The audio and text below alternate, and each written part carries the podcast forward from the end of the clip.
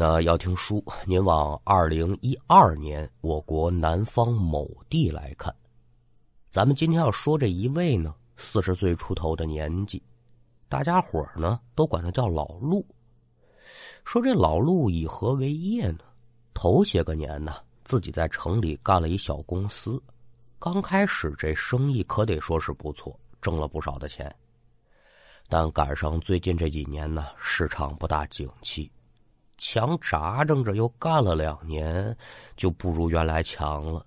老陆索性一琢磨：我这么赔着钱是干嘛呀？我把这公司啊给关了吧。拢吧拢吧，看看手里还剩多少存下，想着说再干点别的。那赶上这一年，老陆回老家散心的时候啊，就见之前紧挨着他家西边那一片空地，不知什么时候呢。被挖成了这么一大坑，他一看，嚯，这是要干嘛呀？找人家一问，这才知道，哦，原来是头些个年附近有这么一个砖厂，在这挖土，挖出这么一坑。后来人砖厂不在这挖土了呢，这地方可也就没回填。老陆何许人也？做生意的有经商头脑啊，瞧见这大坑，他就瞧见商机了。得了吧，这坑啊，我承包了。那您说他弄这么一大坑干什么呢？建鱼塘啊啊！当然说了，也卖鱼，对外垂钓，这不都是买卖吗？就说话这一会儿，这个鱼塘是刚刚修完，可就等着广告打出去，咱们就可以开张大吉了。这天下午，老陆正是在家里头喝茶。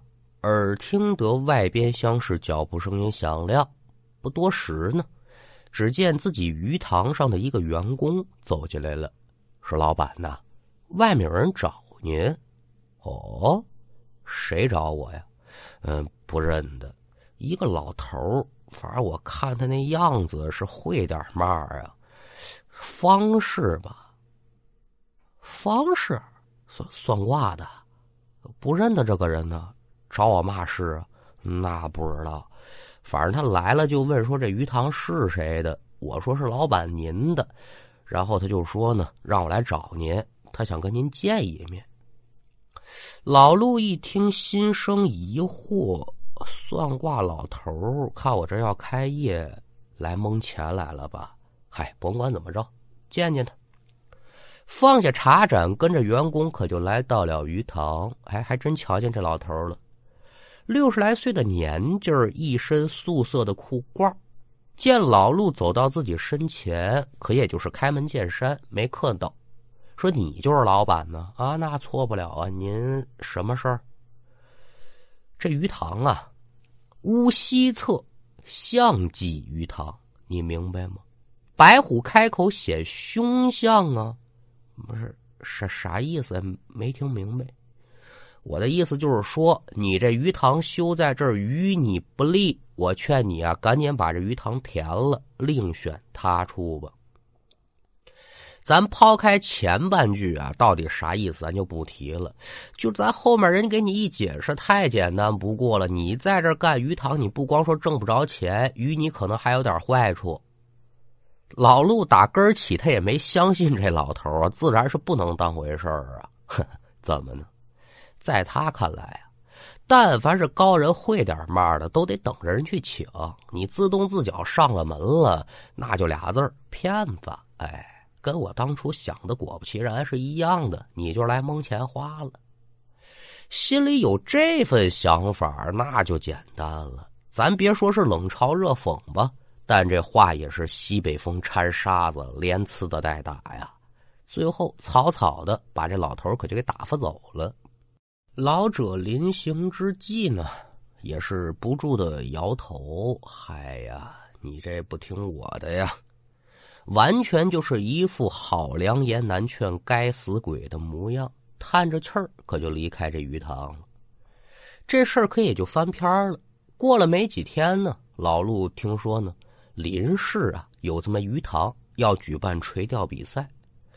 老陆一琢磨，我一是为了学这个先进的经营经验，我呀二一个呢，也过去瞧瞧人家这鱼塘到底都是什么客户群体，好好的过去取取经，学习学习。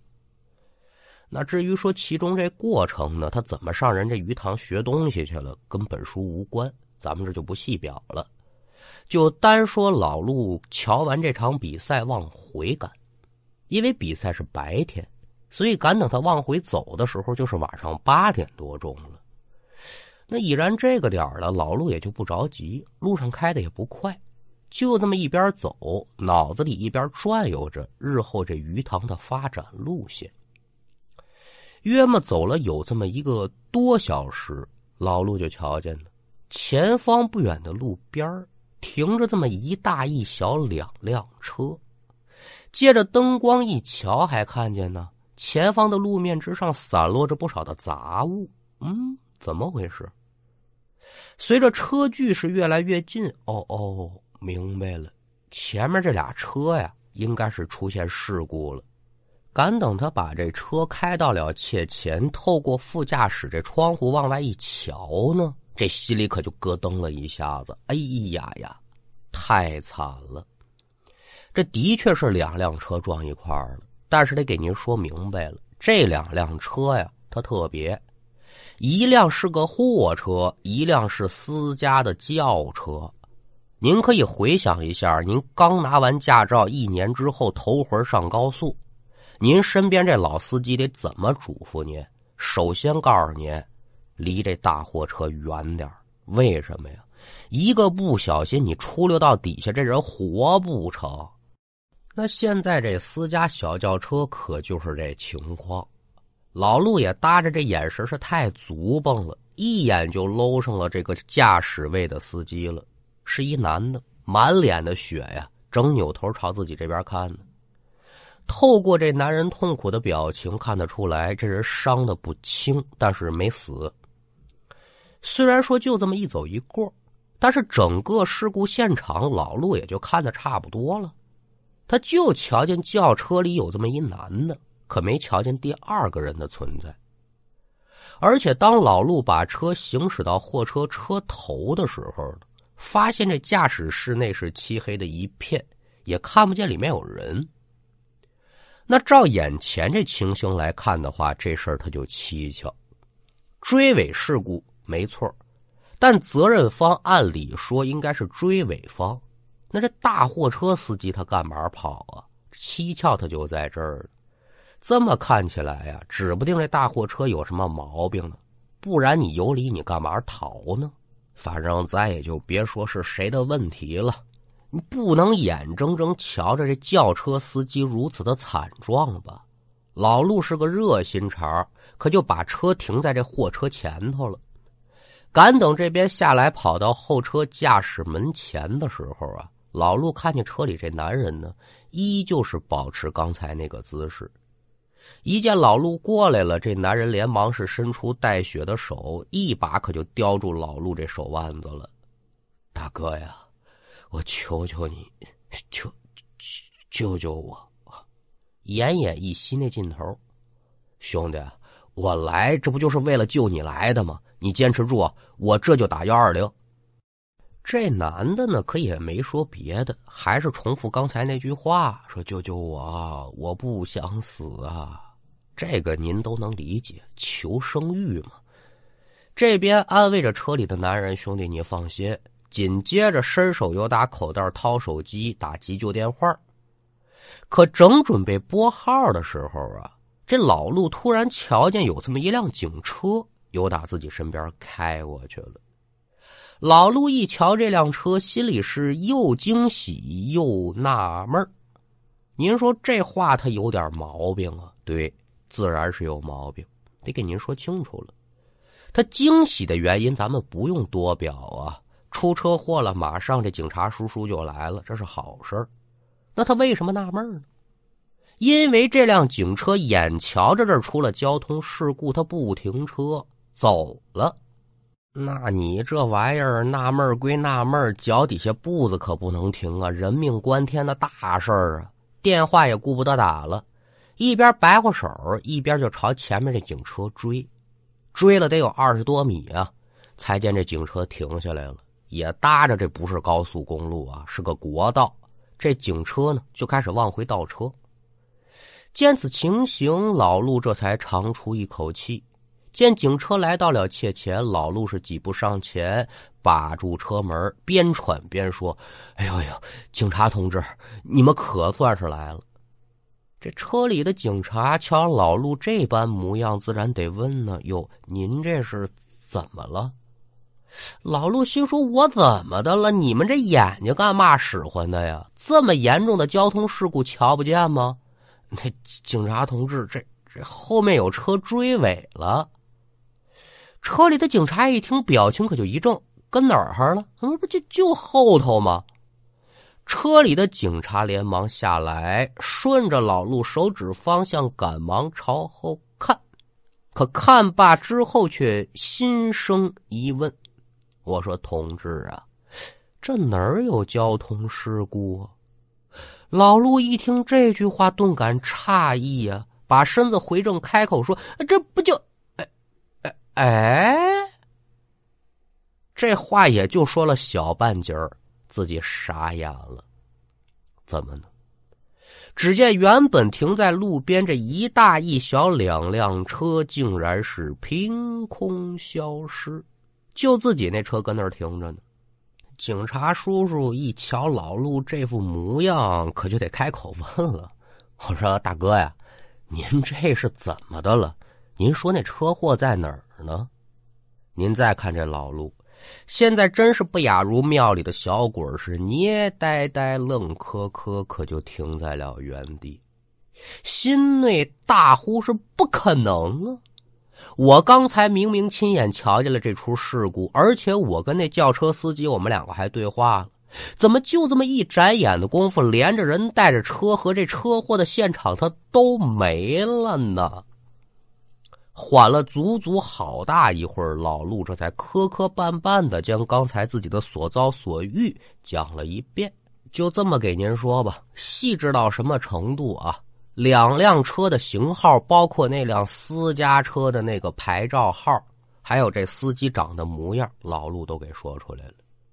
警察同志，我保证我说的都是真话。我一没有精神病，二我不是闲着无聊。我不可能在大马路上给您添这个麻烦，我真没撒谎。这这这，这怎怎么就没了呢？那您琢磨，警察是何等的职业呀？洞察力自然是高的，也瞧得出来，老陆的确不像是撒谎。可赶等老陆把这片话说完之后，这警察的脸上有点变颜变色的，由打口袋拿出这么一支烟。给老陆递了一支，自己也点上一支，抽了两口，他轻声就对老陆说：“我不知道你为什么能看得见啊，但接下来我跟你说这些话呢，你可别害怕啊。您您您说，这前两天呢，这的确是有一起汽车追尾事故啊，有一个人死了。至于说这事故的过程呢，我就不跟你多说了。”但是说呢，这涉事的两辆车当中呢，反正你也记住了一辆车的车牌号了啊，其中的确是有这么一辆。通过你刚才那描述的，你说那个司机啊长成什么样啊？的确，跟事故当中丧生的那位轿车司机差不多。警察这片话说完，老陆这脑子就轰的一下，可就炸了，哈哈哈！两天前的交通事故，今儿让我瞧见了。那，那我瞧见的是什么呀？鬼呗。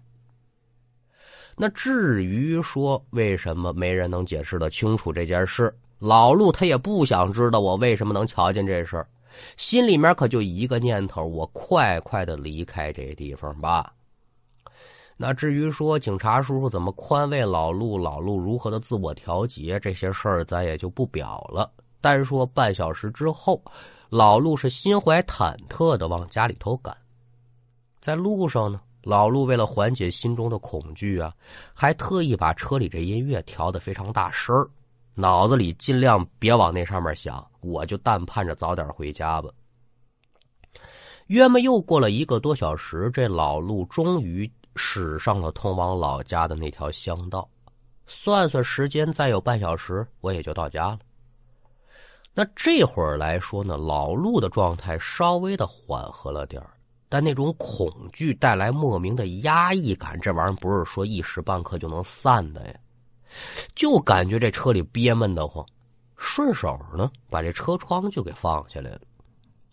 也就在车窗放下来不到两分钟，老陆就听见了，有打车后传来一阵摩托车的轰鸣。扭头朝后视镜一看呢。就见一辆摩托呀，正从后面疾驰而来。因为老陆的车速不快，所以这摩托车呢，很快就就追上来了。两辆车错车的时候，老陆明显感觉到这摩托车驶过之后带来这风啊。他下意识的看了一下自己的时速表，这摩托车的时速最少是一百往上了。因为是个下意识的举动，所以对方开快开慢，这也不是老陆关注的点，他就继续往前开。可也就在摩托车超过去刚也就一两秒钟的时间吧，老陆就瞧见了，前面这摩托车驾驶员突然是身子猛然一挺，还没等他反应过来呢，就见这么一个圆圆的东西，啪的一下就砸在自己车头这引擎盖子上。因为是惯性原因呢，这东西砸到引擎盖之下，砰的一下又砸在前挡风玻璃，那就这一下，老陆也借着车内的灯看清楚了这东西的庐山真面了。不看不要紧，这一看之下可了不得了。只见这东西不是旁的，是一颗血淋淋的男人头。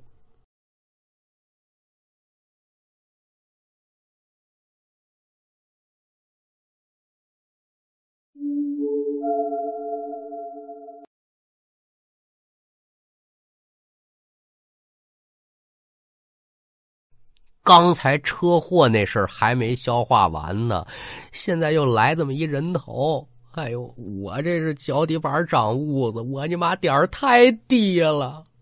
您现在琢磨琢磨，这老陆他好得了吗？惊呼一声，身子往后一靠，一脚刹车可就踩下去了。伴随着一阵刺耳的刹车声过后，车子停在了路边。按说呢。这一番操作下来，前头甭管是什么东西，你都得有打车上掉下去，你不可能违反牛顿定律。可老陆眼前这人，就跟胶水粘在这引擎机盖子上一样，稳稳的就跟那儿立着。哎，好巧不巧的，这一双眼睛还直勾勾的盯着他。那你你说这这玩意儿哈，咱一直都讲究同理心啊。就此情此景，您说换成是谁，谁能在车上坐得住啊？老陆也如是一样。哎呦喂，急忙忙的就想从车上逃下来。什么下车之前观察后视镜、拉手刹这些事儿，他可就都顾不上了。要不是因为下车的时候这安全带勒到脖子了，老陆都不知道紧安全带了。您想想，得把他吓成什么样这边下得车来也顾不上关车门，拔腿就跑。至于说方向，可就来不及分辨了。这么一路跑下去，有个一百多米，他才敢停下脚步，眼望着远处自己这辆车，是大口的喘气儿啊！我今天，我我今天我我我我还回家，我自己啊，正在这顺气儿呢，就这么个功夫。老陆就听到身背后又传来一阵摩托车的轰鸣，扭脸一瞧，远处有摩托驶来，心中打定主意，甭管谁来吧，我求爷爷告奶奶，我也得让他把我送家去。这车我不要了，心里是如是的想着。老陆这边是叉着腰喘着气儿，可就一边忙冲着来车摆手，意思是哥们儿，你停一下。眼瞧着摩托车快走到自己的近前，老陆这才把手放下。赶等这摩托车来到了自己眼前停住，老陆是快走两步，光顾着低头喘气儿了，可也就没有多注意。一见车停了，连忙开口就说：“朋友啊，不论怎么样，麻烦您，我能不能搭一下您的车？老陆这边话音儿一落，就听一个男子声音传来，说：“老哥呀，搭车没问题，我得先问你个事儿啊，你你说啥啥事儿？那个你在来的路上瞧没瞧见一件东西？什么东西？一颗人头啊啊啊！”这头是我的，这哥们儿这话一出，老陆顿时就感觉不大对劲了。抬眼这么一瞧，这人，老陆是嗷嗷一声，一屁股就坐地上了。怎么的呢？这摩托车上有人，他可不假呀。这人就光一枪子，没脑袋。那既然如此，甭问了。老陆车头上那颗脑袋跟这个这是一套的原装啊！没脑袋的人不但能开车，他还能说话，嘿嘿，那能是活人吗？我又见鬼了！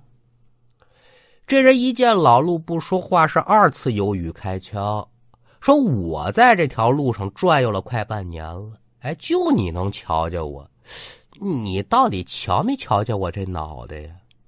这人说话可没什么恶意啊，就跟平时拉家常一样。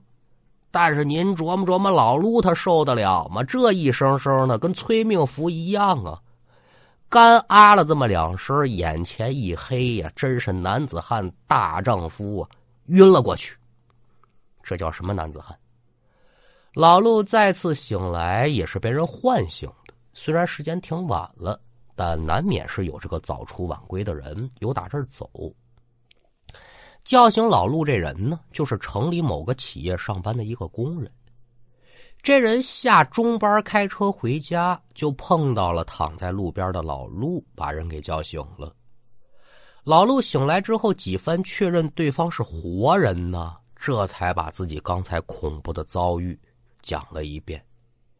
这人听完之后惊呼：“啊啊，你你也遇上他了？”老陆一听这话茬准是这人知道点什么，但这会儿哪有细功夫问了？兄弟，别说这个了，你能不能把哥哥我送家去？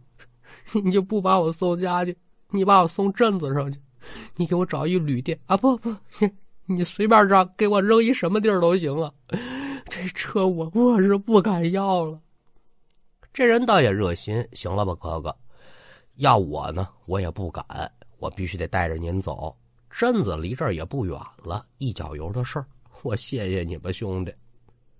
之后，这人陪着老陆把车锁好，前后左右又看了看，可没那颗人头。哎，有没有其实也不重要了，怎么着不也得跑吗？等一切妥当了，老陆搭乘着这人的车子，可就往镇子上走。那既然说已经是离开了这个是非之地，您说这老陆一点怕气儿都没有了，好人一样，那是瞎扯。但多多少少呢，能有所缓解。也搭着这司机兄弟呢，挺热心肠的，又是安慰他呀，又跟他聊这其中的原委儿。老陆呢，听完之后，这个缘由啊，哦，感情是这么回事啊？您说怎么回事呢？那这事儿就得往半年之前说了，正是个春天。您老几位可也都知道啊，一到春天呢，有这么一个特别不错的娱乐方式，干嘛呀？放风筝。您看潍坊的风筝就很有名，而且说这好的风筝呢是很上讲究的啊，自古呢就有讲究。何祥与天通瑶琴挂望中，彩弦飞处止，锦瑟忽闻风。雁住须连市，鸾歌且坠空。夜和双击磬，情引凤归同。大人孩子在一起玩这东西呢，这是一个不错的项目。但是呢，放风筝归放风筝，就总有这么一小撮人呢，他把这东西给玩变味儿了。这风筝你不拿来好好放，你拿来斗。说这风筝怎么斗呢？无外乎就是比这谁风筝好，谁放的高呗。但是啊，我说这斗可不是单纯的比这些个，而是比这风筝上天之后，谁能把谁的风筝线给弄断了，这才叫本事呢。风筝线呢，您可都知道，这玩意儿不轻易断。这弄不断怎么办呢？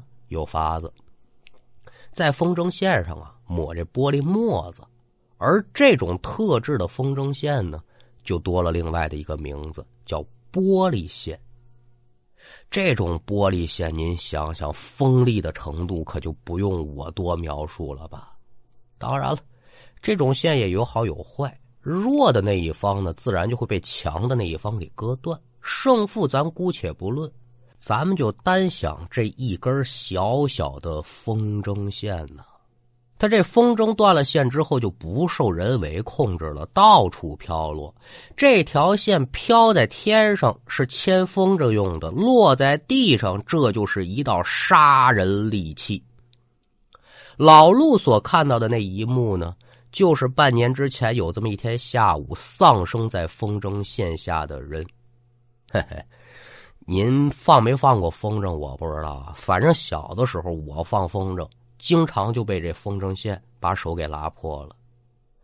那您想，抹了玻璃沫子的风筝线，再配合这摩托车一百多码的高速行驶速度，这脑袋还有不给你拨了下来的道理啊？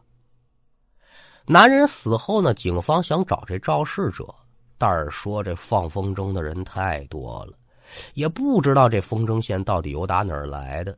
所以这事儿，一直是悬而未决的状态。我的妈呀！就听完这个人的描述，老陆自己都觉得心惊肉跳的。当然了，心中也有这么一疑问：兄弟，既然你说我也遇到了，那肯定之前就有人也遇到过呗。那为什么你还敢走这条路啊？哼，是赶走，自然有赶走的道理。你瞧见没有？说着话，就见这人由打衣领处呢拽出这么一个用红绳系着的护身符。一见此物，这老陆才是恍然大悟。之后呢，至于这人如何把这老陆送到宾馆，老陆怎样的感谢呢？咱可就也不多表了。单说第二天白天，老陆打车再次回到自己车子停放的位置。白天呢？咱之前也说过，你这再凶的鬼，白天你也闹不出什么动静来。所以老陆是杠着怎么回家怎么回家。虽说这两件事已经过去了，但是老陆心里不踏实。怎么呢？